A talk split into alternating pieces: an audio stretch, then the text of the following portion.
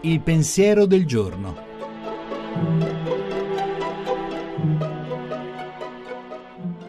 In studio Monica Mondo, giornalista, autore tv.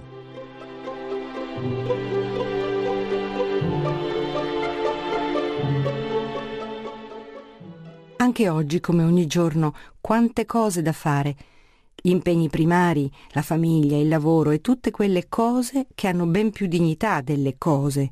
Gli amici trascurati, il tempo per il riposo e il pensiero, lo svago. Fare non basta, non pacifica il cuore.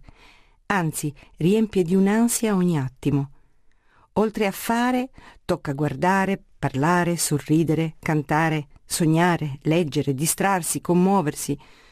Tutti questi verbi accompagnati al fare lo allontanano dalla routine, dalla stanchezza, dalla frenesia. Fare è cosa buona e giusta, abbiamo doveri e compiti cui dare tutto, ma non per obbligo, non per abitudine, non con sofferta rassegnazione. Fare è partecipare all'opera creatrice di Dio. Fare, ma non solo, fare con amore, fare con pazienza e libertà, fare con un significato.